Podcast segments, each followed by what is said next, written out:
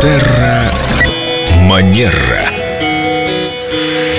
И мы продолжаем с Викторией наш интересный содержательный разговор об этикете. Ну, мне кажется, иногда нужно делать замечания. Иногда, очень редко.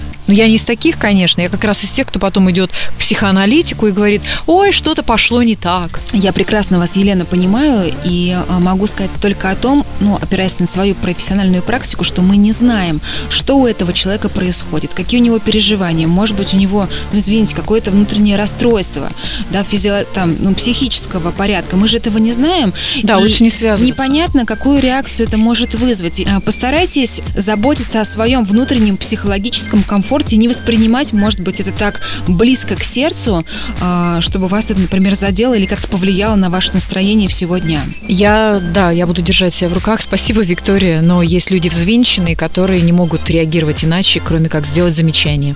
Есть такие, да. Да, но этикет говорит о том, что мы просто игнорируем тех людей, которые открыто нарушают чужие границы. Ну, не- Или мы нет, устанавливаем Не свои? совсем так. Если они конкретно причиняют вам какое-то неудобство, вред, и вы, например, не можете отойти от человека, который курит, то, э, например, он курит в лифте, а в лифте курить ну никак нельзя, и он нарушает ваши границы. И не вы здесь выйти. можете ему сказать.